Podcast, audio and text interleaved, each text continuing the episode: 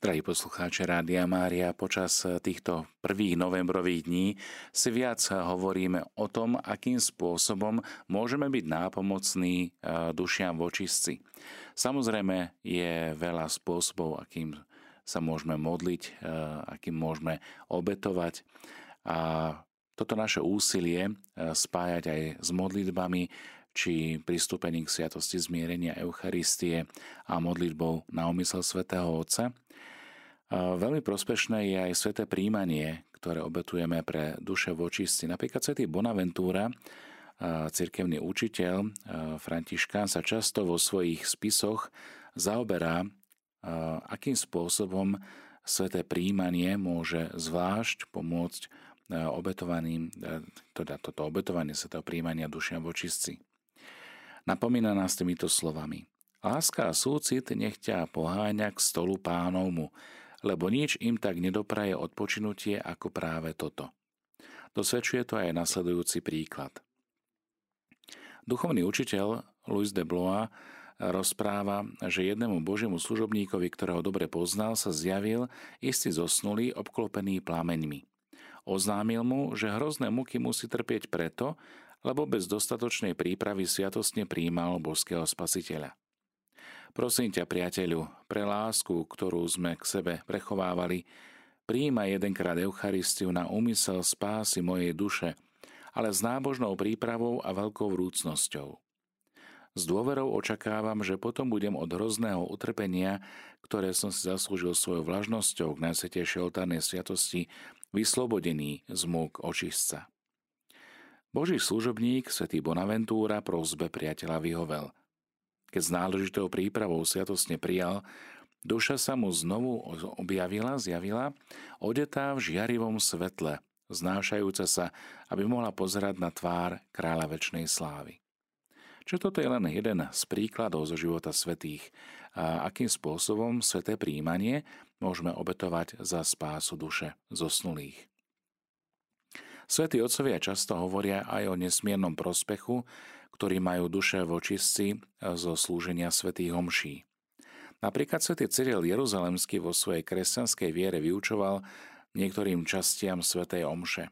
Hovoril, že keď pri svätej omši sa modlíme za svojich rodičov a vôbec za všetkých zosnulých s dôverou, veľmi sa im uľavuje vďaka týmto modlitbám, ktoré sa za nich pri svätej omši prednášajú. Aj v samotnom rímskom kánone je osobitná časť, ktorá je venovaná príhovornej modlitbe za zosnulých, kde sa môžu vložiť mená.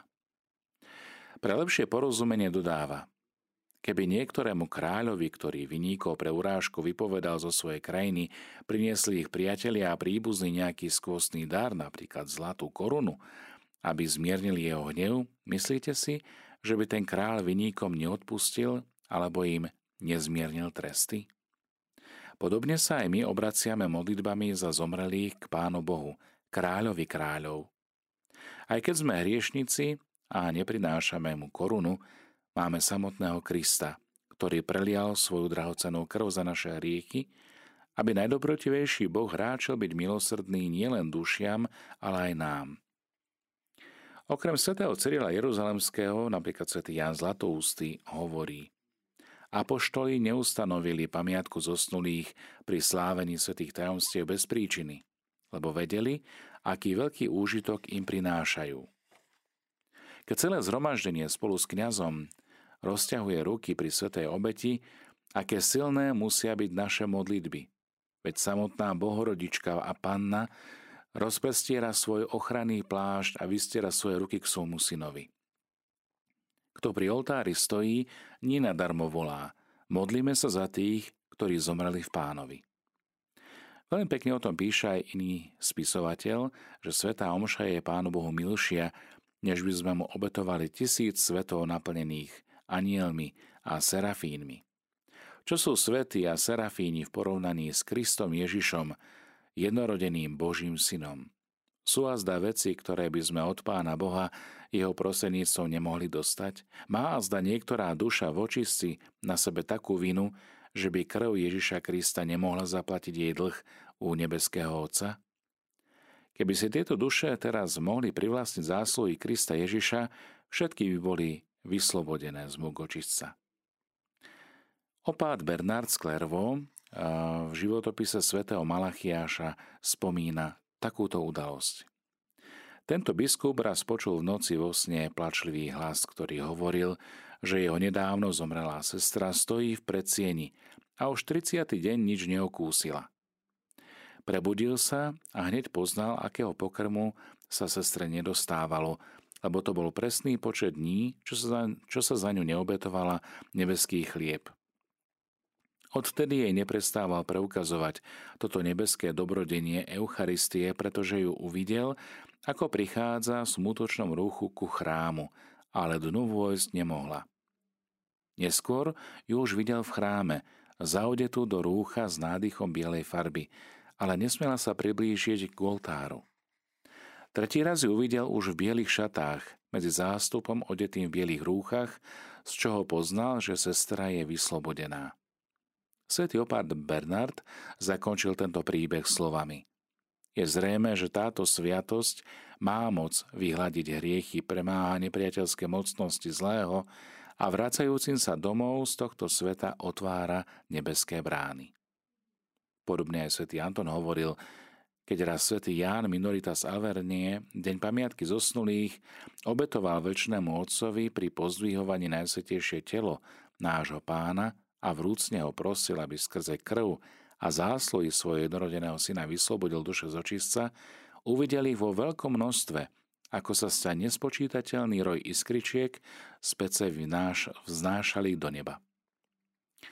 Blahoslavený Henrik Suzo, dominikán a mystik z porínskej školy a ešte jeden reholník, s ktorým študoval v Kolíne nad Rínom, si navzájom slúbili, že ten, kto príde že ten, kto prežije toho druhého, bude slúžiť po celý rok každý deň dve sveté omše.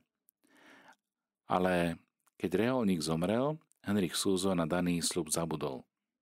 Neslúžil sveté omše, ale modlil sa a obetoval za svojho priateľa každý deň nejaký kajúci skutok. Zomreli sa mu zjavil smutný a utrápený a veľmi sa stiažoval, že mu zabudol pomáhať. Práve skrze sľub eh, daných svetých homší. Blahoslavený Henrik Suzo sa vyhováral, že ho predsa porúčal pánu Bohu a činil za neho pokánie, prednášal modlitby. A zomrelý mu vtedy povedal, áno, ale aj sveté omše musia byť za mňa slúžené, ako sme si navzájom slúbili. Potrebujem krv, brat môj, aby sa mi uľavilo na duši. Krv Kristovu a jeho telo. A tak naozaj, keď za neho blahoslavený odslúžil viacero svetých homší, uvidel zosnulého brata reholníka vznášať sa k nebesiam ako svetlú postavu. Pápež Benedikt XIII k tomuto príbehu poznamenal Je to iste veľká pravda, lebo Kristus Ježiš nás obmýva, ale aj síti svojou drahocenou krvou a svojim telom. Iste mnohí z vás, drahí poslucháči, poznáte aj gregoriánske sveté omše. Aký je teda pôvod týchto tzv. gregoriánskych svetých homší? Svetý pápež Gregor Veľký rozpráva vo svojich rozhovoroch v 4. zväzku v 55. kapitole príbeh, ktorý sa stal v jednom kláštore v Ríme a ktorý dal podnet k sláveniu týchto svetých homší, ktoré poznáme ako gregoriánky. Brat Justus zomrel ale pretože si napriek reholnému pravidlu privlastnil niekoľko zlatých mincí, pápež rozkázal, aby bolo jeho telo aj s peniazmi zhodené do jamy mimo, cintor, mimo cintorína. Po 30 dňoch sa však nad ním svätý pápež Gregor zmiloval a po 30 dní dal za neho slúžiť sväté omše za spásu jeho duše. Keď počet nariadených dní pominul, Ukázal sa zomrelý mních Justus svojmu vlastnému bratovi Kopiusovi, ktorý bol v tom meste lekárom. Na jeho otázku, ako sa má, Justus mu odpovedal. Doteraz som sa mal veľmi zle. Teraz sa už mám lepšie, lebo dnes som vošiel do spoločenstva svetých. Kopius priniesol túto správu do kláštora. Vtedy spočítali, lebo si to nikde neznačili, koľko svetých omší sa za neho obetovalo. A narátali ich presne 30. Vtedy svätý pápež Gregor Veľký končí rozprávanie tohto príbehu nasledujúcimi slovami. Pretože mních Kopius nevedel, čo bratia za neho vykonávali, ale bratia to vedeli, čo Kopius videl, a jeho videnie súhlasilo s počtom odslúžených svetých homší, ukázalo sa, že zomrelý brat unikol mukám skrze obetovanie spasiteľnej obety nášho pána. Od tej doby sa tých 30 svetých homší zovšeobecnilo. Sú aj ďalšie príklady dosvedčujúce, ako zomrelí im veľmi pomáhajú a medzi veriacimi sú veľmi obľúbené. Časokrát sa stáva, že aj keď zosnulý umrie, tak prvý dar veriacich je práve slúženie týchto gregoriánskych svetých homší. Páter Gödelfus zaznamenal v životopise istého svetého Dionýza Kartuziána nasledujúci príbeh, ktorý túto záležitosť objasňuje. Ctený Ján z Lovane, ktorý vykonával mnoho dobrých skutkov a bol veľkým dobrodincom kartuzianského kláštora, založil pre spásu svojej duše výročnú pamiatku práve v tomto mnížskom kláštore a podľa svojej vôle bol v ňom aj pochovaný. Keď sa teda rok po jeho skone konala v kláštore výročná sveta Omša, prvá pamiatka, vyzdobenú rakvu vraj zatienil mrak z tmavého ohňa a síry.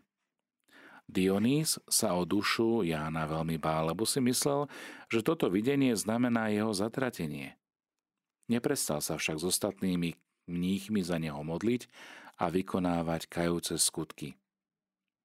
Pri druhej výročnej spomienke sa nad rakvou ukázala ohnivá guľa, ktorá bola svetlejšia a už tak veľmi nepáchla za sírou.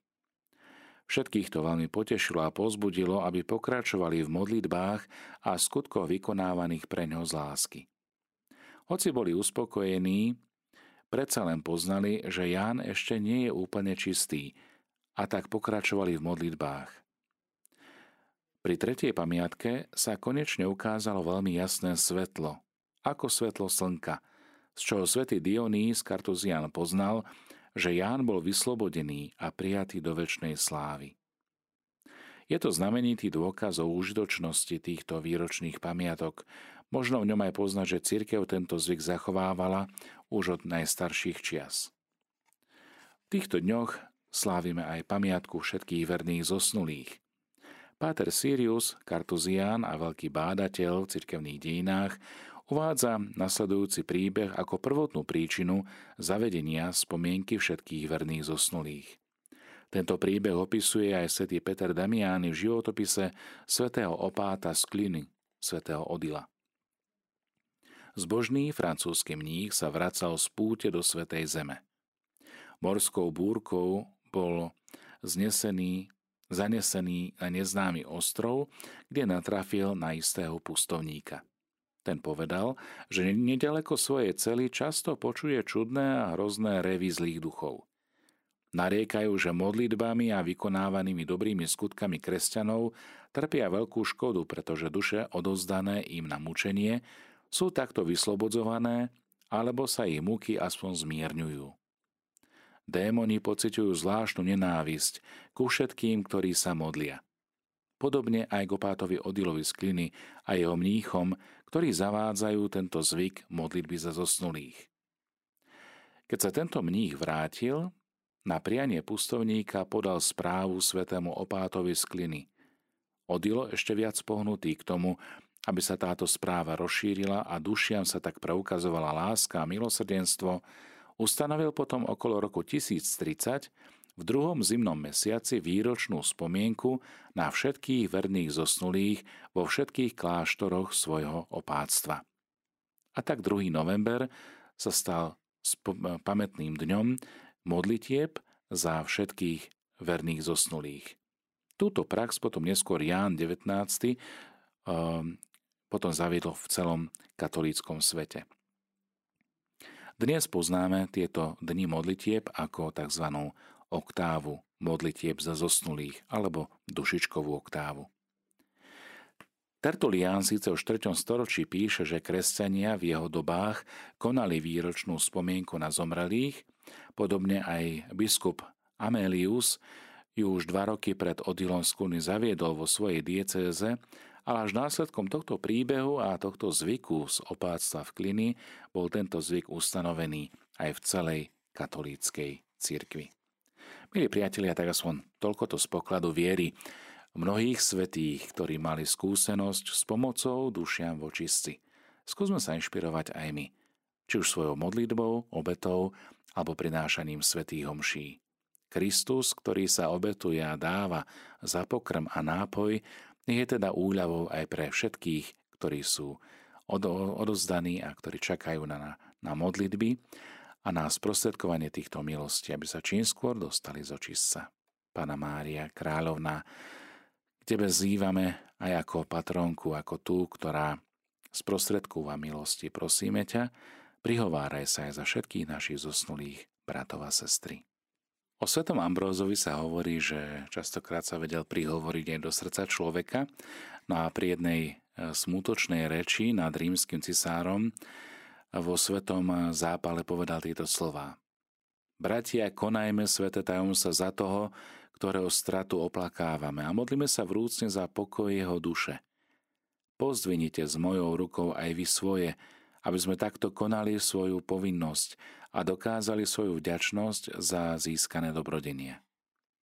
Potom pokračoval a pripomenul aj jeho brata Graciána, ktorý zomrel krátko pred ním.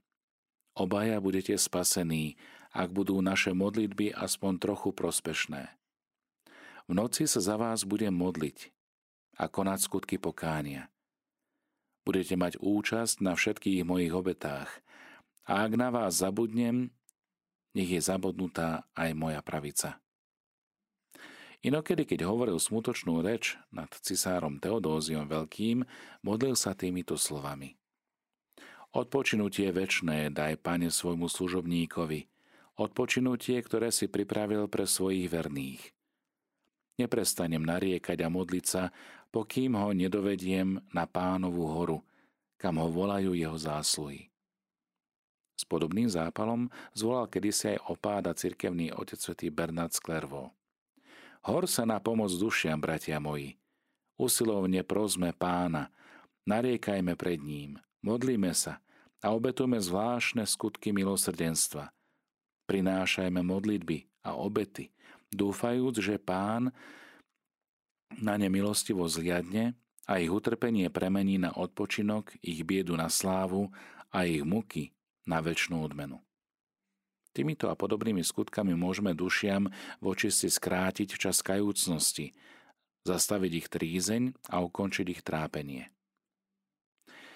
V kronike rádu svätého Františka sa rozpráva tiež aj o istom Pátrovi Konrádovi z Ofidy pri Ankone.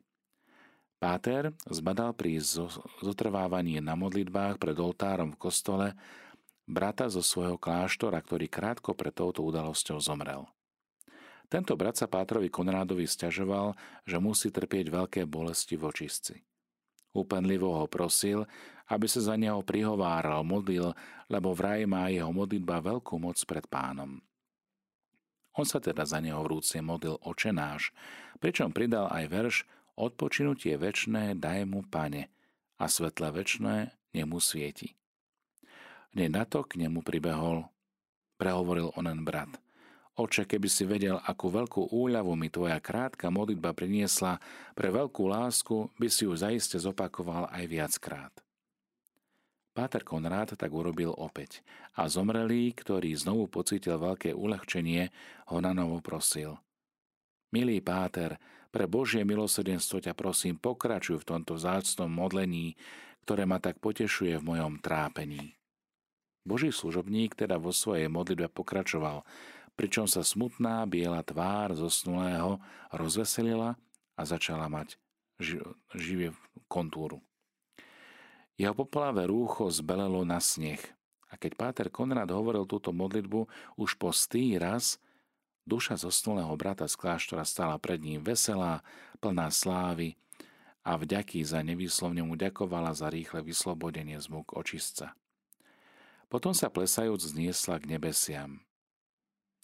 V danej kronike je zaznamenaný aj podobný prípad svätého Štefana, ktorý s rovnakým účinkom veľakrát opakoval žalm 130. Zlbín volám k tebe, pane. Pane, počuj môj hlas. Istý nábožný biskup si počas dňa zdriemol a vo sne uvidel malého chlapca, ako zlatou udicou uviazanou na striebornej šnúrke, vyťahuje z hlbokej vriacej priepasti krásnu pani. Keď sa biskup prebudil a pristúpil k oknu, zazrel na cintoríne toho istého chlapca stáť pri jednom hrobe. Išiel teda za ním a opýtal sa ho, čo tam robí. Chlapec mu odvetil, že sa modlí oče náš a žalm Zmiluj sa Bože nado mnou, 51. A že sa modlí za dušu svojej matky, ktorá je pochovaná na tomto hrobe. Biskup sa na základe toho dozvedel, že duša tejto panej bola vyslobodená z očistca práve modlitbou chlapčeka. Zlatou udicou mu bolo modlitba očenáš a striebornou šnúrou žalm Zmiluj sa Bože nado mnou. V kronike Kartuziánov sa nachádza zapísaný aj iný príbeh. Istý zeman priniesol veľkú sumu peňazí do miestneho kláštora tohto zbožného rádu na modlitby za svojho zomrelého otca.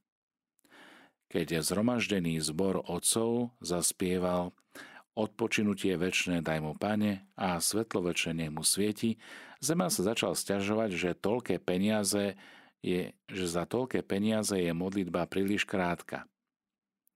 Rozumný prior nechal priniesť lístok, na ktorom boli napísané slová modlitby a váhu. Zemanovi povedal, aby oboje odvážil a aký zázrak.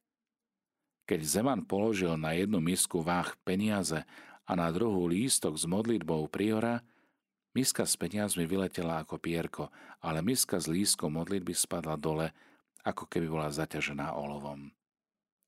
Zeman sa pri tomto výjave zahábil i potešil. Tento príbeh pripomína vo svojich vzdelávacích rečiach aj pápež Benedikt XIII. No a na záver, milí priatelia, poviem si niečo aj o modlitbe a príhovore Božej rodičky za zomrelých. Pána Mária Bohorodička, ktorá bojujúca cirke nazýva Matkou milosrdenstva, sa rovnako milosrdne preukazuje aj voči trpiacej cirkvi v očistci. Ako sa môžeme dočítať v jej zjaveniach, sama Matka Božia svätej Brigite Švedskej povedala tieto slová. Som matkou všetkých, ktorí sú v očistci. Na môj príhovor sú všetkých utrpenia každú hodinu zmiernené. Sveta Brigita v ďalších zjaveniach dosvedčila, že z Božieho vnúknutia spoznala, že Mária je tešiteľkou všetkých, ktorí sa nachádzajú v očistci. Podobne máme príbeh aj zo slov, ktoré podľa svedectva blahoslaveného Alana de la Roche povedala v zjavení svetému Dominikovi. Jedným z najhlavnejších účinkov modlitby svätého Ruženca je vyslobodenie duši z očistca. Dokazuje to aj tento príbeh. Istá Rimanka, Katarína, ktorá kedysi sprevádzala, neveľ, ktorú kedysi sprevádzala neveľmi dobrá povesť, sa po vypočutí kázne svätého Dominika obrátila a konala pokánie. Zvlášť si oblúbila modlitbu posvetného ruženca. Každý deň sa ju horlivo modlila a za každým obetovala za vyslobodenie duší z očistca. Istý deň mal svätý Dominik videnie, v ktorom mu pán ukázal, ako je modlitba ruženca dušiam v očistci prospešná. Keď sa raz Katarína modlila bolestný ruženec za duše v očistci a pritom rozjímala, z údov krásneho pacholiatka, ktoré malo predstavovať nášho pána Ježiša Krista, vytrisklo 55 prameňov. Prúdy čistej vody sa vylievali do očistca a duše trpiacich tak občerstvili, že zaplesali a necítili takmer žiadne múky. Ďakujúc, Kataríne ju zelebovali. Blahoslavený Alan de la Roche píše Veľa bratov a sestier v pánovi predo mnou prísahou potvrdilo, že sa im pri modlitbe posvetného ruženca zjavilo veľa duší a s ďačnosťou ich ubezpečovali, že okrem svetej omše im nič tak veľmi nepomáha ako práve modlitba ruženca. Duše tiež povedali, že skrze modlitbu posvetného ruženca je denne vyslobodených mnoho duší, ktoré by inak museli trpieť ešte veľa rokov. Milí priatelia, nech teda aj tieto svedectvá zo životopisov svetých, ale podobne aj slova Pany Márie, ktoré povedala deťom vo Fatime, aby sa každý deň modlili za obrátenie hriešnikov, za vyslobodenie duší z očistca, aby aj takýmto spôsobom Mária šírila svoju misiu aby ich privádzala všetkých Ježišovi.